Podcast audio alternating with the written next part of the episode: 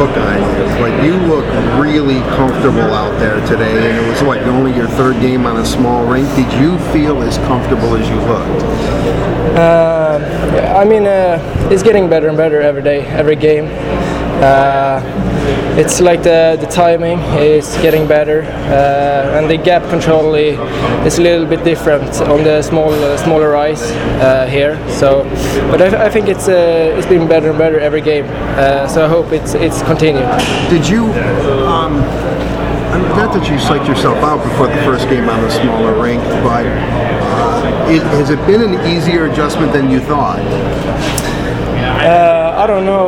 Uh, in in some situations, you feel that uh, uh, you have uh, less time uh, with, with the puck.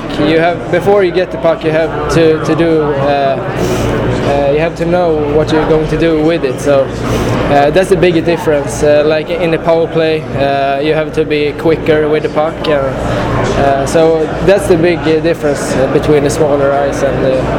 Oh, so. Speaking of the power play, George pointed us out that umbrella formation that you play. Were you playing left wing on that, or was uh, yeah. left left? Uh, is that first time or something that you worked on, or did you like it? Uh, I, I'm not used to to uh, play left wing in the power play, uh, but uh, I feel that it's it's uh, getting better and better. Uh, and today I, I feel more comfortable uh, on the left wing. Uh, I, I, when I play power play back back home in Sweden, I uh, I am point, so uh, it, it's kind of different. But but uh, I hope it's uh, uh, going better and better.